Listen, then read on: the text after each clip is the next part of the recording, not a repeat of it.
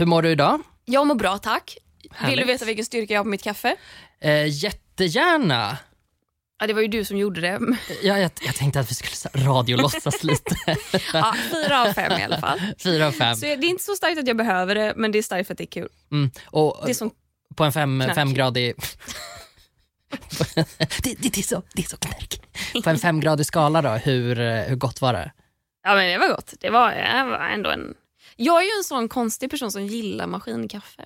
Ja, Jag fattar inte vad folk gnäller på. Jag tycker ärligt att så här, Mocca Master kaffe, det är, jag har en Mocca Master hemma så jag menar no shade. Men jag tycker att det kan bli så strävt och beskt. Men jag utgår från att så här, det är nog så kaffe ska smaka. det är den lite det vuxna smaken. Det är lite som Ja. mörk choklad. Ju mörkare den blir desto bäskare är och desto vuxnare är att gilla det. Exakt, och framförallt om du inte har mjölk i. Jag måste ha mjölk i. Jättegärna snabbkaffe. Det tycker jag ger en så här varm och rund smak. Mm. Perkulatorkaffe kan jag kontra med. Det tycker jag är riktigt härligt. Ja, var skulle du placera det någonstans mellan, eh, alltså, inte på skalan snabbkaffe till Mocca Master, men kanske i spektrat Mm. kaffe? Spektrat kaffe skulle jag nog säga, jag skulle skatta det väldigt högt bara baserat på uh, inte abstinensbesvär, varför det ordet jag får upp i mitt huvud? Ehm, inte auktoritet. Uh, gud, vad heter det när man har affektionsvärde? Ja. Abstinensbesvär. det var första som poppade upp i hjärnan på mig. Du bara, tänk, på, tänk på ett ord som börjar på A. Abstinensbesvär. Abstinens. Auktoritet. Gudomlig auktoritet. Eh, så jag skulle väl skatta det kanske en fyra av fem. Mm, Okej, ja, okej. Mm. Det var inte den skalan du sa att jag Nej, skulle använda. men absolut. jag skulle använda ett spektra. Okej, men eh, tänkte Jag fyra av fem av kaffe. Nej, jo, men jag tänker så här, inte så här, hur gott är det utan ehm, var någonstans, alltså så här, om du tar in alla parametrar Mm. som smak, om du jämför med typ snabbkaffe och Mocca Master och status, Ja, men det kanske, exempel. det kanske är en bra... pris. Det kanske är en ganska bra skala där om man tänker snabbkaffe till mockamost. För det är ungefär så jag tycker att från det äckligaste till det godaste. Ja. Och där hamnar det här någonstans kring det godaste, kanske snäppet förbi också. Det är Ja, så. då. Ja okej. tycker det är så härligt. Det kan jag dricka svart också. Ja. Men det är väl så här kalkigt och, och härligt och det är Mm. gojsigt att den där jävla perkulatorn har ingen rengjort på 25 år. Det känns som att eh, det, kän- det finns ju visst kaffe som jag förknippar med äldre. Eh, eller som jag förknippar med eh, fik som har gammeldags inredning. Mm. Som kanske finns på en kullerstensgata, vad vet jag. Som, är, som, ska, som kan drickas ur väldigt små kaffekoppar som gärna är gjorda i någon form av fint porslin. Och när jag säger fint så menar jag på att det är skört Tunt, liksom, och skört. bräckligt. Typ. Mm. Ehm, och att det här att man kan se att det är den här typen av kaffe för att det är nästan lite genomskinligt i kanterna. Mm. Mm, mm, kaffet jag gör i min Mocca Master, eller för den delen när jag dricker snabbkaffe, det är ju tjockt, det är ju svart. Det har, det har ju liksom en intakt färg. Medan det här kaffet är lite tunnare. Och Jag vet inte om det bara är att de spär ut det för att man är på café och de är snåla. Eller om det är någon så här finare typ av kaffe. Någon finare typ av kaffe eller så är det bara någon gammal kärring där som har stått och kokat det där på gammalt vis. Och så, så ska Ja. man dricka det där uh, uh, på fatet med en sockerbit på. Så här. Men då slog det mig, så här, är, är det kanske perkulatorkaffe? För Det jag- är det nog. Du har ju väldigt fina gamla muggar och jag kan tänka mig att jag eh, skulle vilja dricka precis sånt här kaffe som är lite genomskinligt i kanten Mm. Just ja. i dina muggar. Mina muggar som, som eh, min eh, pojkvän vägrar dricka ur för att de är så dyra. Just det, exakt. Anyway, bra snack. Anyways, jättebra snack. Då var vi du? igång. Jo, Just det, jag också. Jag mår jättebra. Jag mår toppen. Det är, inte så mycket mer att säga. Cut!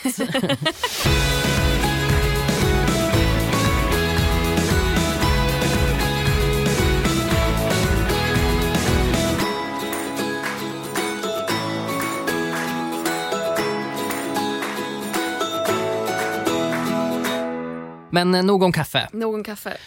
Nu, du, är det dags för någonting. När vi spelar in det här så är det ju fortfarande precis innan midsommar. Mm. Och midsommar är ju en sån där härlig tid va, i, i svensk svenskt sommarliv, Ja. så här, fuck it att det är corona och man måste stanna hemma. Det finns ändå något trollskt i Mm. att binda sina kransar och lägga blommor under kudden Mm. och ha det härligt. Och, Miss, just midsommar får ju mig att känna mig typ grundad i någon form av djup svenskhet. Skitsamma att mina förfäder absolut inte kommer från Sverige. Men det, jag, jag känner mig sällan så svensk som när jag firar midsommar. Och får liksom... Men det är någonting också med att det är den längsta dagen på året. Att Precis. vi är så bläst här uppe i norr med att solen går fucking inte ner. nej, Den är kvar. exakt. Det, det är så... Det är trollskt. Precis det ordet som du sa. Trollskt, precis det ordet. Vi eh, ska prata om trollska saker. Vi ska Fan, prata om kul. svensk folktro. Det här tycker jag är spännande. För att, Jag vet inte med dig Gustav, men min barndom är ju ganska präglad av svensk folktro. Mm, jättemycket min också. Jag kommer från en gammal spelmanssläkt där där man har gnidit på både fioler och nyckelharpor i många hundra år. Och när jag var liten och spelade teater så, så spelade jag det i en gammal vallonsmedja och där fanns det jättemycket inslag av trolldom. Mm. Eh, så att det har varit väldigt eh, tongivande för mig också. Så jag är superexalterad över, Mm. att, över att vi ska snacka lite om det. Ja. Okej, jag tar tillbaka det. Min släkt har inte spelat nyckelharpa. Vi har aldrig haft på oss folkdräkt. Och det som har präglat mig med folktro, det är vad jag läste i Bamse. Helt ärligt, jag vet inte hur många gånger de skrev serier om Näcken och jag bara oh my god. Det, jag är präglad av en Bamse-tidning. Du, Jag är präglad av, jag är präglad av Rune Andreasson. ja, Det ska ja, sägas. Men det- jag blev hårt präglad. Ja, det är, det är helt okej. Jag tänker att det är, det är nog ganska få som kan relatera till min super, eh, alltså så här 400-500 år av nyckelharpspel i bakgrunden och, och vättar i hörnovrår. Eh, men du är välkommen till samtalet Tack. ändå. Tack. Kul att du är här. Men vadå, hur, liksom, hur artade det här sig? Alltså, pratade ni någonsin med vättarna i huset? Eller hur, eh, hur artade sig folktron i ditt liv, din uppväxt? Det var väl mest att det fanns omkring en hela tiden. Vi hade inte någon specifik ritual så att vi var så här, nu ska vi lämna ut någonting till vätten, utan det var mer att, att åkte man på vägen genom skogen så var det väldigt roligt att man nämnde någonting om det. Eh, bygden som, som jag spenderade mina tonår i och där min farmor bodde och min släkt eh, har bott i hundra år. Eh, den är en, ja, men det är en gammal vallon byggd och det har varit mycket kolmilor där och folk som har jobbat i skogen och folk som har jobbat i smedjan. Och då finns det en, en väldigt tydlig koppling till, till folktro därför att det är så mycket som har att göra med vidskepelse.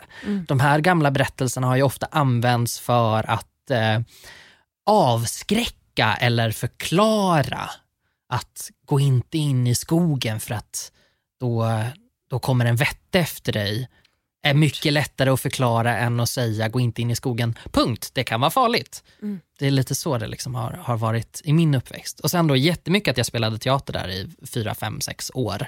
Där vi gjorde en pjäs om, om eh, smeder, där berättarna var väsen och en om eh, bäckahästen eh, som handlade om en eh, mytologisk varelse som vi ska prata lite mer om. Alltså bäckahästen är ju en av de grejerna som jag liksom än i vuxen ålder kan få rysningar Mm, av. visst. Att det är så gravt obehagligt med Ja. detta väsen. Ja, nej, jag tycker det, det, är, eh, det är en av mina favorithistorier. Mm.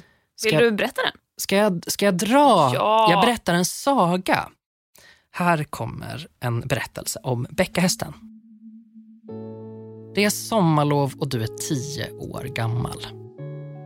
Du bor på landet. Huset är omgivet av ko och hästhagar. Om dagarna driver du runt med bästa kompisen Lisa. Ni plaskar i ån och springer på åkrarna, flyger drake och hoppar studsmatta. Du och dina föräldrar har precis ätit kvällsmat och när du lämnar köksbordet ropar mamma efter dig att du ska vara försiktig om ni ska leka vid vattnet. Så att inte näcken tar dig, är det sista du hör innan du springer ner för trätrappan. Du och Lisa ska ut och leka och precis som ni har bestämt så står hon redan vid vägrenen och väntar på dig. Hon vinkar glatt och ni börjar er vandring. Gruset knastrar under era sommarbruna fötter och snart kommer ni till den lilla gläntan där ån förvandlas till två små vattenfall och fortsätter vidare genom skogen. Näckrosorna blommar och luften står nästan helt stilla när ni kommer ner till vattnet. Det nästan lyser grönt från träden och när ni har nått vattenbrynet börjar ni leka. Ni kastar macka och hoppar från sten till sten. Efter en stund blir du trött och ropar till Lisa att du ska sätta dig ett slag. Lisa nickar och hoppar koncentrerat vidare. Inte nudda mark. Du hittar en plats vid åkanten, tar av dig skorna och sjunker ner. En liten blank stålbit ligger på marken och du plockar upp den. Börjar riva lite i gräset och låtsas att det är en riktig kniv. Snart fightas du mot både banditer och drakar. När du lekt med stålbiten en stund tittar du upp mot Lisa igen och till din förvåning står hon ute i vattnet. Men Lisa är inte ensam. Hon står ansikte mot ansikte med en stor, vit häst. Du blir paff. Du har inte hört dess hovar, inte sett hur den närmat sig och du ser inte heller någon ryttare i närheten. Lisas lilla hand stryker över hästens mule. Hon ser helt förtrollad ut och lyssnar inte när du säger hennes namn. Först tyst, men sen högre och högre. Lisa!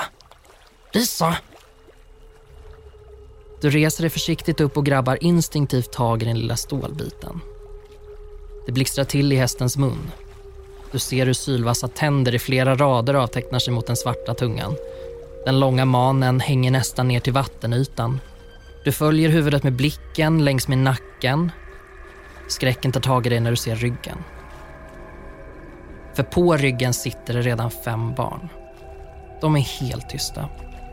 De håller i sig varsin tuss av manen och tittar rakt fram, in i hästens bakhuvud. Lisa verkar inte se de andra barnen. Istället backar hon, lugnt och sansat, några steg bort från hästen som böjer på benen och sänker sig mot marken. Först förstår du inte vad som händer men innan du vet ordet av sitter din bästa vän på hästens rygg. Hästens ryggrad blir med några knyckande rörelser längre, som att den gjort plats för det nya barnet. Du försöker skrika men inget ljud hörs förutom vattenfallet som pålar och pärlar. Så plötsligt börjar rösten fungera. Hoppa av, ropar du och det plötsliga ljudet spränger som ett pistolskott över vattenytan. Hästen vänder långsamt på huvudet. Den får syn på dig. Den stirrar. Lisa, du måste hoppa av, skriker du och tar några snubblande steg framåt. Hästen reagerar blixtsnabbt. Den springer, ni nästan flyger fram över vattnet och sanden, rakt emot dig. Men lika snabbt som den börjat springa stannar den och står frustandes en meter ifrån dig. Den stirrar stint på dig med tomma ögonhålor. Sen tittar den ner på marken. Upp på dig, ner på marken. Mellan er ligger den lilla stålbiten. Innan du vet ordet av vänder hästen och dyker rakt ner i vatten med din bästa vän på ryggen. Det sista du ser av henne är hennes ljusblå sommarsandaler. Du berättar om det här för din psykolog nästan 25 år senare. Hen tar det inte på allvar, tror att du drömt eller tagit på dig skulden för Lisas drunkning genom att hitta på en egen historia. Men du vet. Du vet att den kvällen träffade du Becka-hästen. Nej. Har du skrivit det här? Jag har skrivit det här. Fuck vad bra du är Gustav. Tack. Jävlar. Tack. Riktigt jävla obehagligt. Jättebra, kul. Det här är liksom en historia som jag är lite uppvuxen med då, eftersom runt, runt bygden där jag är uppvuxen så har det funnits mycket vatten och mycket skogar och då har det funnits sina tillhörande historier för att man ska hålla sig därifrån. Men det faktum att bäckahästen kan bära hur många barn som helst på sin rygg och bara bli längre och Yes. längre och lockar upp dem för att dränka dem. Ja, då. Det är något så obehagligt. Det är så jävla äckligt Ja. Eh, och det, jag tänker att det är en sån himla effektiv historia Ja. att dra. För att det är också så här, hästen är ju vacker när man ser den först. Man tittar på den, Mm. barn vill, det är en häst. De Ja. bara, åh jag vill rida på den och där den är hästen. vit. Den, är, den vit och beskrivs alltid som den här vackra, Exakt. nästan lysande eh, Precis. hästen. Ja, nej men så det här har ju varit en sån historia som har balanserats mot den eh, eh, som handlar om Näcken, Mm. som är ett väsen i samma, samma geografiska område, eller man ska säga. Samma, Exakt. samma terräng rör han sig i. Ja, och Näcken är- är nog den person, eller vad man ska säga, i nordisk folktro som som jag känner bäst, tror Mm. jag. För att, jag menar, det var liksom i Barna i Bullerbyn. Det är Just något avsnitt ja. när de ska ut i de ska ut i, de ska ut i skogen liksom och till och, och de, Lasse eller vad han heter har liksom sagt att så här, han har sett Näcken sitta där och han ska gå i förväg för att kolla och där kommer de. Och de är skitnervösa och så ser de någon då som sitter naken ute i vattnet och spelar fiol och de blir skräckslagna och jag blir skräckslagen och sen så är det Lasse som vänder sig om och sjunger någonting om att så här, kan skrämma dumma barn typ. Och jag hör den rösten i mitt huvud ja. nu när han sjunger det. Ja. Men Näcken är också en sån obehaglig liksom, man som han, han sitter naken och spelar fiol. Han är väldigt skicklig musiker. Exakt. Som ofta sitter ute i ett vattendrag. Och Han spelar på en fiol för att locka till sig människor, ofta unga kvinnor. Mm. Att Han liksom förför dem med sin musik för att sen dra ner dem i vattnet och dränka dem. Det var ju så roligt med Näcken, för jag trodde också det var att var du en riktigt skicklig spelman så hade du lärt dig av Näcken och då var du inte riktigt att lita på. Eller så kunde man muta Näcken, att om du gav honom en död katt eller en, en svart katt eller om den ja, kanske var både död och svart, vad vet jag. Den var död och svart. då skulle Näcken lära dig att spela Precis. som han kunde. Men nu när vi pratar om det här så dyker det upp en till bild som jag har lärt mig av Bamse i huvudet. Och det här har inte ens jag, det här kommer jag på nu. Men vad hette han som hade som en är det här kanske asiatisk, lite kinesisk mytologi kanske? Att det finns någon som har som en kopp på huvudet. Som är, har exakt samma funktion som Näcken, han vill bara dränka skiten mm. ur dig. Men att om du bugar dig för honom så kommer han buga sig och då rinner vattnet ur koppen han har på huvudet och då försvinner hans magiska krafter. Så då kan du fly från honom medan han fyller ja, på koppen. Det känner jag igen jättemycket. Jag vet inte men det, det måste ju vara motsvarande historia. Jag tror, det är säkert något an, någon annan liksom kulturs version ja. av Näcken. För Näcken förlorar ju sin makt om man tilltalar honom vid namn. Exakt. Om man säger hej Näcken ja. eller Näcka. Jag vet inte. Vi ska gå och nattbada, vi ska Näcka! Näcken. näcken bara springer iväg. Ja, nej men precis. Det, för, för det finns ju motsvarande historier om eh, bäckahästen också i andra kulturer. Ja. Jag tror det är skotsk kultur som har eh, kelpier, tror jag ja, de exakt. heter. Ja, Just det. Där det blir liksom samma, samma historia med ungefär samma, man har ju ungefär samma problem i olika delar av världen. Så då har man olika historier för att beskriva, beskriva de problemen. Jag måste bara googla den här mm. koppmänniskan. Mm. Där jag kommer ifrån så kallar man Näcken strömkarn. Strömkarn. Strömkarlen. Låter nästan lite gotländskt. Nästan lite gotländska, men det är Värmland Uppland har strömkarn. Det är Nej, lite mer redigt än någon jävla näck som sitter där. Jag, eh, jag, kunde inte hitta på en snabb googling. Skitsamma. Mm. Jättespännande i alla fall. Men något annat, det, det är mycket som kretsar kring Gotland just i mytologi och, och att det fortfarande är många gamla så här, spökhistorier som härstammar från Gotland. Och mm. Mitt ex är ju gotlänning och han var den som introducerade mig för Dismaundajordi. Ja. Eller något sånt kanske det heter på gutiska. Men de små under jorden.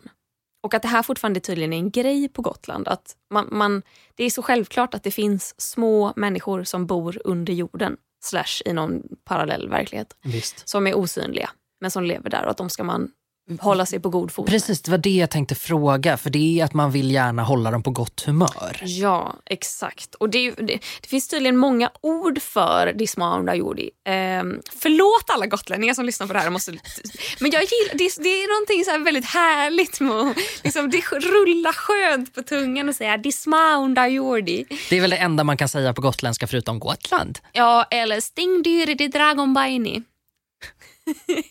Eller Gudskaitingebaini. Jag har lärt mig jättemycket matnyttig gotländska av att ha varit ihop med en gotlänning. Eh, men att eh, de, de, små under jorden också kallas vittror eller vättar beroende på var i Sverige man befinner sig. Och att det här tycker jag är något så kopiöst jävla obehagligt för att det handlar liksom om att det, det är väl lite, man är lite oense om de bor bokstavligt talat under jorden de allra flesta pratar väl om att de här bor typ kanske på husknuten eller under en sten eller bakom ett träd. Eller, de kan bo lite överallt men i och med att de är osynliga så är också deras hem osynliga. Så att förr i tiden om man kanske skulle hälla ut kokande vatten då ropade man alltid se upp där nere om man kanske hällde ut det ur ett fönster mm. så att vättarna hade möjlighet att flytta artig. på sig. Precis. För att man ville hålla dem på sin eh, goda sida. Liksom. Att de kunde hjälpa en med saker. Om någonting försvann så kunde de hitta mata det åt en. Eller de kunde liksom få korna att mjölka bra. Eller, eller tvärtom för den delen om man gjorde något elakt mot dem. Om man kanske byggde sitt hus där det fanns ett, ett hus, ett hem för vittror eller vättar eller vad man nu kallar dem. Så var man ibland tvungen att flytta hela sitt hus för att man kanske hade så mycket otur. Och då tänkte man, men gud vi har ju byggt huset där vättarna bor. Och det får vi ju inte göra. Och att de här då, i, i de allra flesta fallen skulle vättarna och vittrorna vara osynliga. Att de är omöjliga att se. Men i vissa fall så hävdar man då att de ser ut precis som människor. Och att de kan vara liksom både fina och fula och liksom allting på samma gång så att man behöver inte nödvändigtvis veta att det är en vätte man ser. Och det här känner jag, det är ju lite creepy de kunde liksom vara fina eller fula eller bara se helt vanliga ut. Eh, så att man trodde ju ofta att om man såg en sån att det var en vanlig människa, men man kunde ju aldrig riktigt veta helt säkert. Eh, och vissa då beskriver att de var lite småväxta. Att man, kunde, att man hade sett kanske en liten gumma eller en liten gubbe springa över gården i en jävla fart för att sen bara försvinna upp i, liksom, upp i intet. Eh, och att eh, vissa liksom säger att de klädde sig som människor men andra säger att de alltid var kanske gråklädda eller rödklädda. Eller kanske hade som en toppluva. Och nu har inte jag grottat ner mig djupare i det här, men det här låter ju som därifrån vår bild av tomten kommer. För de kallas ju ofta för tomtar Precis, också, hustomtar. Och, och de Precis.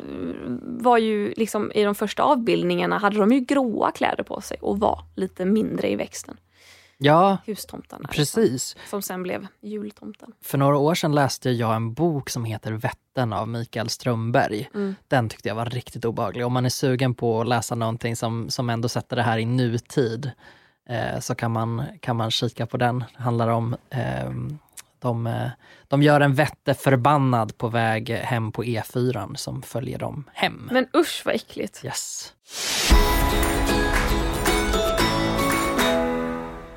En sak som jag tycker är ganska nice med svensk folktro är att det är ändå så här, nu kanske jag har mina selektiva feministglasögon på mig också, men jag tycker att, att figurerna är ganska jämställda. Alla är lika, alla är lika taskiga. Det är liksom inte så här att det är alltid kvinnorna som är de man inte kan lita på, Nej. utan det är liksom alla är helt opolitliga. Och min, min, min favorit... Alla är helt odrägliga. ja, exakt. Det är, det är lite så, liksom, svenskheten själv. Liksom, jag är rimlig, alla andra är orimliga. Min eh, favoritkvinna i sammanhanget är Skogsråt. Ah, Okej, okay. vem, är hon då? Skogens härskarinna. Hon är en badass bitch. I'm a boss, I'm a bitch, I'm a boss, I'm a bitch. Lyssna på eh, Så himla bra. Hon eh, jobbar liknande som Näcken men hon jobbar ju framför allt i skogen och hon lockar vandrare och folk som jobbar där och mm. hånullar dem. Oh, det är lite som, eh, som eh, skogens sjöjungfru kanske? Ja men precis, ja exakt.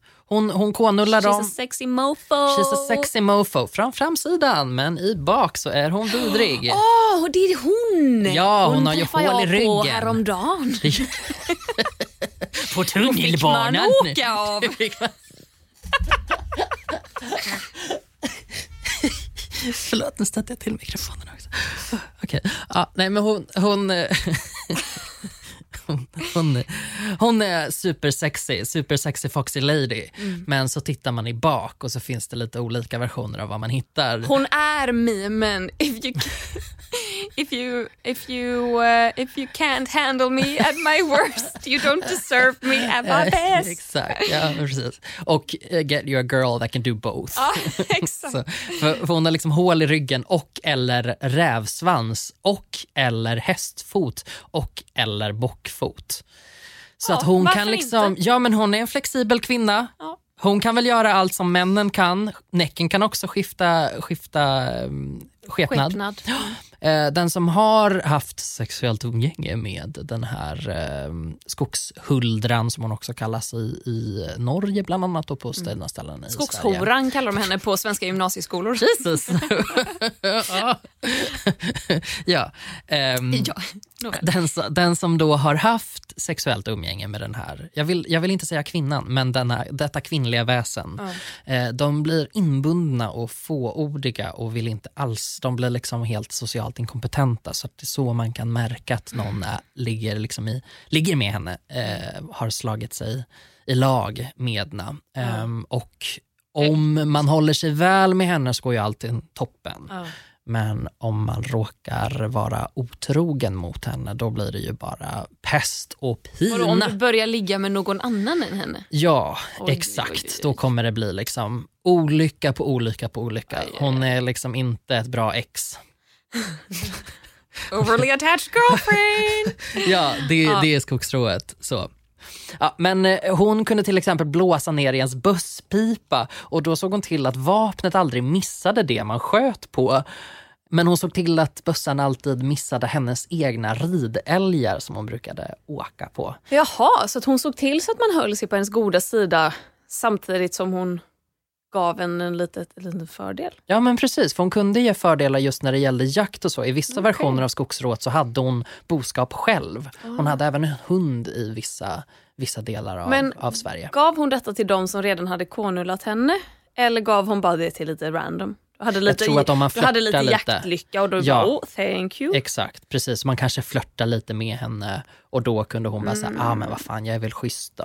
Kom igen, ta en för laget och så blåste hon lite grann. Eh, nice. Ja, det finns eh, historier också om att eh, asaguden Oden eh, hyste ganska mycket agg mot skogsrået och jagade henne som villebråd. Då var det hon som blev jagad med bössa som eh, heter ja, Odens jakt. Det är beskrivet i flera delar av Europa fast med olika ledare för den här jakten då, olika eh, föremål för, för jakten. Coolt! Har du något mer? Ja, men alltså, jag hittade ju, alltså, det finns ju hur mycket som helst. Jag tänkte bara att jag skulle läsa upp det som står på Wikipedia om man går in på sidan om folktro. För vi var ju liksom inte lite vidskepliga förr i tiden utan det stod ju härligt, det fanns ju fan folk överallt som man inte kunde se med blotta ögat. Jag hade varit livrädd. Eh, men jag ska läsa, så här står det. Inom den nordiska folktron finns en mängd olika väsen, varav några går under beteckningen oknytt. En del av dessa trodde man kunde göra sig osynliga eller genom förtrollning byta gestalt. Vid gården fanns vättar eller en gårdstomte. I skogen rådde skogsrået och i bergen bodde trollen. Nere på dalgångarnas sanka ängar samlades skira älvor till dans i skymningen. Gotland hade ett särskilt skogsväsen som kallades bysen. I vattendrag och sjöar vistades näcken, bäckahästen och sjörået. Naturen var besjälad med rådare som var och en rådde inom sitt speciella område. Lyktgubbarna vaktade ägornas rågränser, I don't know the fuck that means. Och inom fäbodkulturen i norra och mellersta Sverige höll vittrorna till. I Norge huldran. Bland Islands väsen var alverna de vanligaste och där är folktron ännu så utbredd att man till och med tar hänsyn till alvernas boningar när man bygger nya vägar. Till de gestalter som ibland kunde vara hjälpsamma hörde gårdstomten, skogsrået, gruvrået och kvarngubben. Om de däremot kände sig missnöjda kunde de åsamka skadegörelse. Förtrollade föremål som bjäror eller mjölkharar tillverkades av trollkunniga packor för att tjuvmjölka grannens kor. Några väsen som uppträder i djurgestalt är förutom bäckahästen varulven, gloson, kyrkogrimen och lindormen. Wow! Alltså Lindormen var länge sedan. aldrig slut. Vad är lindormen för någonting? Ah, lindorm är ett sagomonster i nordeuropeisk folktro. Det finns två skilda versioner av det här. Den ena är en förtrollad prins och ganska gullig. Och den andra är en liten fera. En liten Eh, fitta? ja. Ah, okej. Ja, exakt. Eh, som är ganska elak. Eh, men de är... Eh, jag vet inte om det är fåtal eller om det är flera runstenar. Du vet att det brukar Ah, vara ja, en, ja. en orm där. Den ah, är det. Är det den? Yes. Men tar den form av en prins?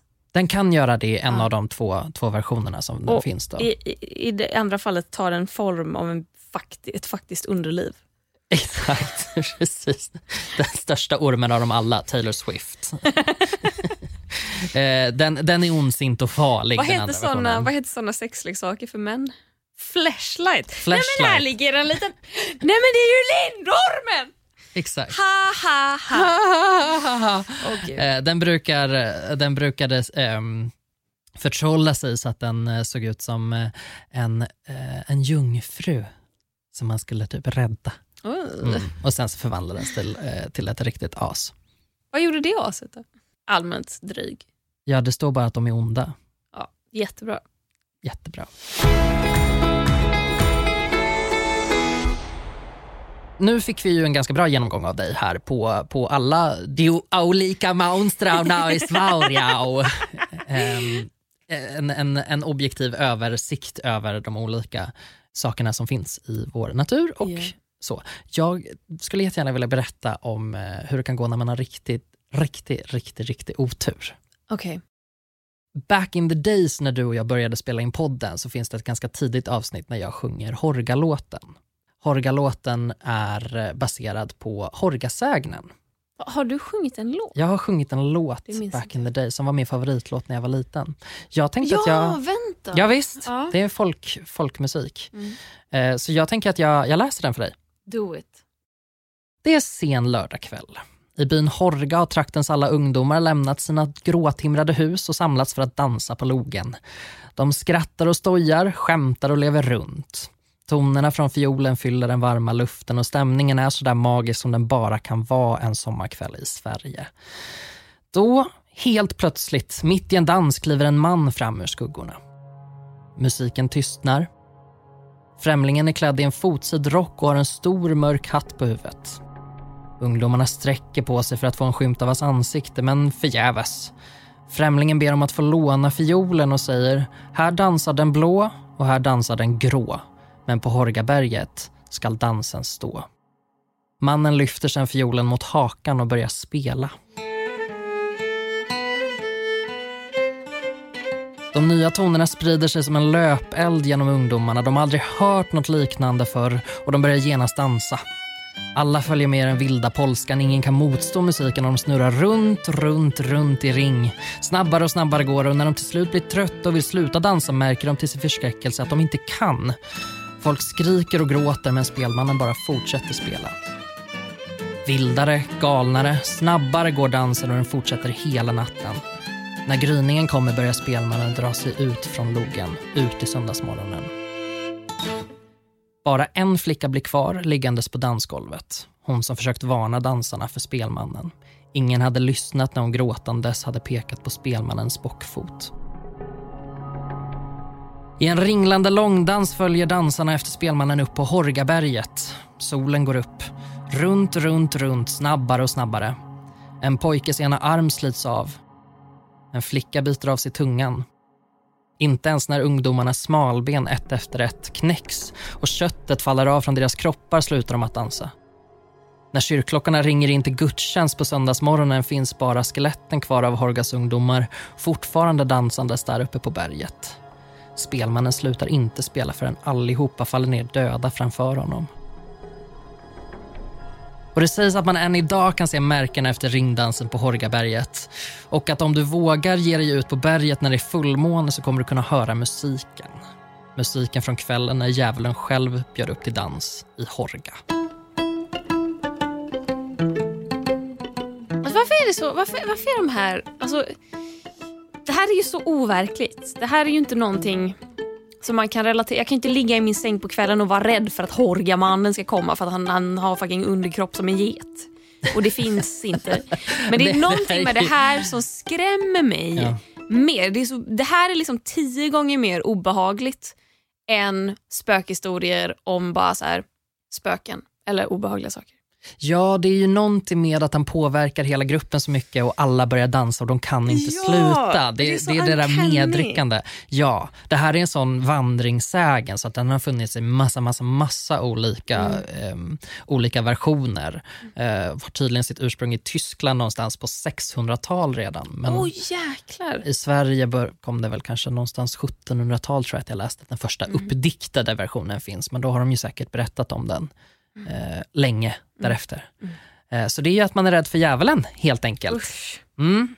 Det var inte kul. Nej, det var inte kul. Nej. Det var allt.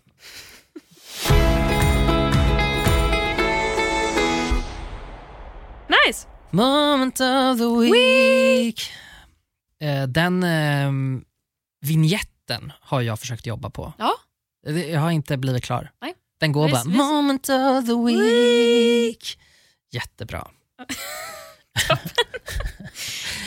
Jag har ett moment of the week och det är att jag tänkte klaga lite. Mm. För, och, och Det är inte bara att jag tänkte klaga utan jag tänkte även liksom attackera hela Sveriges samlade befolkning nu. Men jag har en fråga och det har med någonting väldigt somrigt att göra. Nämligen jordgubbar. Väldigt många gillar jordgubbar. Mm. Inte alla, jag ska inte dra alla över en kam. Men väldigt många gillar jordgubbar. Men sen är det någon någonstans som har kommit på att man kan lägga jordgubbar i en tallrik och sen hälla mjölk på. Och så ska det här tydligen vara det godaste som finns i hela världen. Och det här förstår inte jag. Jag vill ta det här Mm. fenomenet jordgubbar i mjölk. Och jag, kan inte, jag kan inte ens säga de orden utan att tänka på Campino, smakar som jordgubbar som plumsar ner i mjölk. Vet du vad det är för någonting? Jag vet exakt vad det är men Ja. jag tror att det är nedlagt för så här 15 år sedan. Jag tror inte de finns kvar. Nej, nej men det där, Ca- Campino var ju en godis för, känns för det- er ungdomar. Ja, för, för er ungdomar så var, var det liksom jag vill minnas det som det första liksom så här internationella godiset som var lite av B-status. Det var liksom inte så här Skittles eller liksom vad det nu kan Nej, tänkas nej, vara. nej. Det var någonting som gick att köpa på typ Lidl. Det kom Exakt. säkert från Tyskland eller någonting sånt. Det var, Ja, inte, det var inte USA, var inte Exakt. USA-godis. Eh, nej, det var inte USA Det var och liksom- det vet vi att det är det som är grejen. Det är det som är grejen. Det var tyskt och reklamfilmerna var dubbade. Ja, och då var det någon som tog den här reklamfilmen där då, och Campino smakade ju typ så här grädde eller typ mjölk och hallon eller mjölk och jordgubb. Typ att det var som en swirl av vitt och rött. Mm. Och då i reklamen så hällde de ner jordgubbar i mjölk och då hade de lagt på någon så här jättefjantig dubbröst som sa Pröva nya Campino. Det är som jordgubbar som plumsar ner i mjölk. Fy fan vad gott. vilket i sig är skitkul. Men det här, jo, äter du jordgubbar i mjölk Nej, Gustav? absolut inte. Men Gud vad tack! opraktiskt. Va, men jag fattar Men det är liksom inte att det är gott eller äckligt. Det. Nej, jag förstår. Nej, alltså, det, det, det, nej. Fy fan vad gott. Det är som när folk är så här men någon har typ haft sex med en get och, bara, och då upptäckte man att man kan få en sjukdom av det och man bara hur har man ens tagit reda på det här? Varför har någon fått för sig att den ska göra det? Så tänker jag att det är med jordgubbar och mjölk. Varför har man Det var en brutal jämförelse och jag det tror kanske, inte att jag var, förstår. Men, det kanske var en överdrift. Ja. Men förstår du vad jag menar? Du vet när man bara Nej, så här, åh vi vet att det här är supergiftigt typ. Eller nej, vet du vad, okej. Så när man kom på att man ska äta musslor Fy fan vad gott. Ja. och man bara hur? Why would you Varför? try that? Why would you try that? Så ja, men jag tänker så, jag. här, när man har någonting som är så, så gott som jordgubbar, varför skulle du bemöda dig med att äta det som flingor? Mycket vill ha mer. Varför, men varför, om det finns flingor, ät flingor. Varför ska du ha jordgubbar i mjölk? Kan du äta jordgubbarna och dricka ett glas mjölk? Varför måste jordgubbarna ligga i mjölken? Åh, det är det jag inte förstår. Och ät, äta det med sked, att äta mjölk med sked otympligt. Att äta jordgubbar med, sked, de är för stora för skeden, de kommer trilla av. Det är, liksom inte det är varken bekvämt, det blir inte godare med mjölken. Och det är bara någon fjantig jävla grej som svennar påstår att de gör varje sommar och att det är det som gör sommaren. Och jag säger nej! Fy fan. Nej säger jag! Jag slits åt två hå- hål.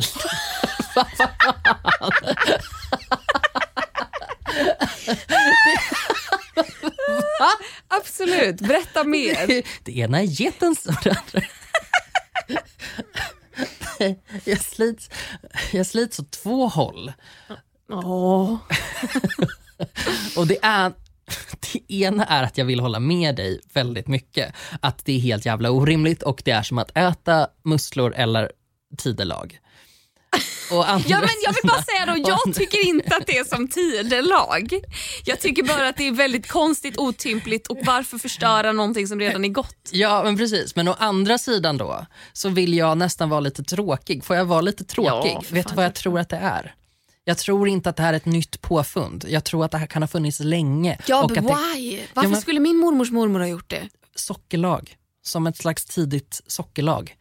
För att söta mjölken? Exa, nej, söta jordgubbarna. Men Jordgubbar mjölk? blir ju sura. Då tänker jag att man lägger dem i... i mjölk för att det ska jämna ut smaken och bli lite sötare. För så kan man göra nämligen med, och nu blir jag jättetråkig, men absolut. Så här kan man också göra med frysta jordgubbar. Man kan koka upp en sockerlag och så lägger man dem där i och så smakar de lite godare när man äter dem. I mjölk? Nej, i sockerlag. Ja, men var kommer mjölken ifrån? Ett tidigt sockerlag innan man började importera socker. Så fick man ta Så det från sina man- getter. Jag fattar inte Gustav. Mjölk är sött. Mm, Va?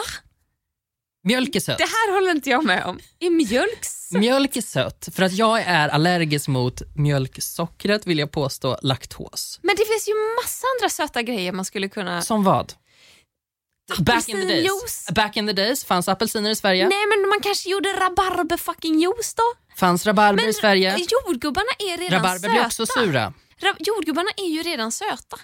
Ja fast de är ju inte alltid det. Du kanske bara har en väldigt eh, tålig smaklökssamling som inte Det är, inte, registrerar. det är inte citrusfrukt vi snackar om. Det är en röd liten Nej, men rött jag tänker att det var back in the Som är känd days. för sin sötma. Men back in the days så hade de ju inte GMO-framställda De jordgubbar som har behövde blivit någonting som sötare. gjorde hål i tänderna på dem. Så Ja. vi idag skulle kunna Tack. prata om vikten att borsta tänderna. Äntligen att, möts vi. Äntligen förstår Ja, du mig. Jag, för, jag ska ärligt säga att jag förstår inte. Men eh, oavsett vilket så tycker jag att det är fjantigt att man jag, jag ser ju på min Instagram folk jag följer, varje dag läggs det ut någon jävel som har ätit jordgubbar i Nej. mjölk och som får så här 30 kommentarer om att åh gud det är det godaste som finns. Det är nu är det sommar, nu vet man att det är sommar, man kan äta jordgubbar i mjölk. Man bara, men, jag Nej. fattar inte varför du skulle vilja äta för det första jordgubbar med sked, för det andra jordgubbar med mjölk. Alltså, Fy fan vad gott. Men är, blir man inte också förbannad på folk som äter semla med mjölk? inte det helt orimligt? att man dricker mjölk i ett glas eller lägger du semlan i Man mjölk? lägger semlan i mjölken. Aldrig talas om, men jag blir omedelbart provocerad. Det är fruktansvärt. Äckligt, sluta upp med det där. Ja, avfölj. Sluta äta mat som flingor om det inte är flingor. De får avgå, du får avfölja. Exakt. Säg att jag tål inte det här. Jag kommer följa noll personer. För att alla För att älskar alla jordgubbar. älskar jordgubbar som plumsar ner i mjölk. Okej, jag har ett, ett annat moment of the week. Ja. Eh, och Det har lite mer tyngd skulle jag ändå vilja påstå. Men det är inte dåligt utan det är tvärtom ganska bra. Och Det är nästan ännu bättre än något jag har haft tidigare. Ja. Det är så här Klara, att under eh, våren så har jag gått i KBT och snart är den klar och jag mår toppen. Mycket bättre nu. Japp. Berätta mer. Eh, jag har gått i mitt livs eh, här, första ordentligt inriktade uppstyrda behandling som inte bara har varit så här, kom hit och prata om dina känslor utan så här, nu ska du jobba på det här till nästa gång. När vi sitter här ska vi jobba med det här. Här har du Vad en har du fått, eh, eller du behöver inte säga vad, men hur har du fått jobba med det? Hemuppgifter. Så, Där jag ska fundera på saker, skriva ner saker. Mycket handlar om beteende och tankar. Eh, så att man får liksom strukturera upp det i så här, när jag tänker så här så blir det så här och den här känslan får jag av det. Och så hittar man situationer där man bara, oh, gud jag tänkte inte ens på att jag fick ångest av det här. Fan vad lolligt men bra att, att belysa det. Liksom. Och på något sätt så har det här nystat upp det här ångestgarnnystanet som jag bestod av. Och nu har jag väldigt lite ångest. Inte alla dagar, men väldigt många dagar. Vad Ja. skönt! Ja, det är Shit. helt sjukt. Jag trodde aldrig, trodde aldrig att jag skulle kunna må så bra. Någonsin. Det är helt bisarrt. Så att mitt moment of the week är när jag eh, träffade min psykolog häromdagen eh, och hon bara, vet du vad, nu ska vi ses varannan vecka istället och sen så ska vi börja avveckla det här. Åh! Och jag bara, okej. Jag bara, "Gud." Hon bara, hur känns det? Jag bara, jag är inte redo. Hon bara, det kommer det aldrig bli. Jag bara, nej okej. Men Eh, shit. Det är så jävla jag trodde inte att man, alltså jag trodde verkligen så att är du en ångestbenägen person så kommer ångesten följa med dig. Och Ja. att så här, det är klart du kan lära dig att hantera den men Exakt. att så här, det är bara bra om du fortsätter gå hos en psykolog. Precis. Jag Nej. inte man avvecklade. Nej, alltså så här. Jag är fullt medveten om att det kommer komma perioder då jag troligtvis kommer behöva hjälp igen för att jag har dels den problematiken att jag har GAD som är ganska jobbig grej att ha där man liksom har generell ångest över liksom allt. Det sätter sig liksom på allting. Om, om jag verkar gnällig ibland så är det för att den vänder sig om efter nya saker och tycker är jobbiga. Det är liksom inte att så här, Åh, jag tycker att den här specifika saken är jobbig utan den liksom så här, aha nu har du lärt dig hantera det där men då tar vi det här istället. Liksom. Så att jag kommer säkert behöva få hjälp igen. Men eh, jag har ju inte haft så här hanterlig ångest på, eh, jag skulle säga, över tio år. Eh, så att det är toppen. Jag är Shit. så glad. Jag är så glad och nu är jag redo att sluta identifiera mig så jävla mycket med ångest. Nice. Det är inte min Fan, grej vad längre. härligt Gustav. Min grej är- att hantera ångest, inte att ha det.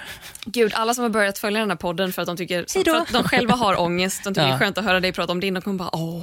Ja, men jag tänker så här att man kan ju, man kan ju ta det här som en väldigt, eh, väldigt eh, lovande historia. Om man Ja. har ångestproblematik själv och tänker att det här kommer jag aldrig kunna lösa, så tänker jag att jo, du kommer säkert kunna lösa, jag menar, så här, inom, rimliga, in, inom rimliga gränser. Ja. Eh, så det, det känns jättebra. Det känns verkligen som så här, ah shit, två år av den här podden och nu jag bara, tada! Surprise bitches! Eh, jag har fortfarande ångest, men, eh, men den, den är under kontroll. Den är på en helt annan nivå än vad den var för två år sedan. Gud ja. Gud, vad skönt. Och med de orden så tackar vi för den här veckan. Vi säger tack för oss. Eh, kul att vara här, Klara. Ja, kul att vara här Gustav. Kul att ni var här och lyssnade. Verkligen. Har ni, vi får ju ofta frågan om att prata på nytt om spökhistorier, Yes. märker jag. Och jag tänker att det här som vi pratar om idag är ju ganska nära mm, spökhistorier. Jag tänker att ni som lyssnar, om ni har varit med om, alltså så här, tror ni att ni såg en hustomte en gång? Ja.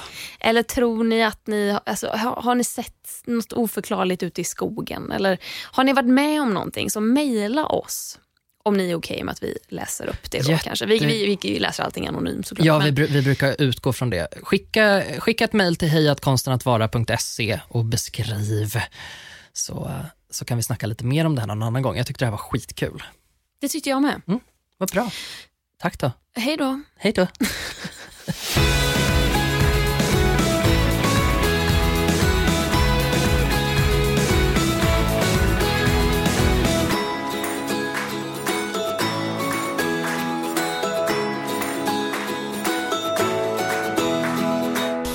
Produceras av I Like Radio.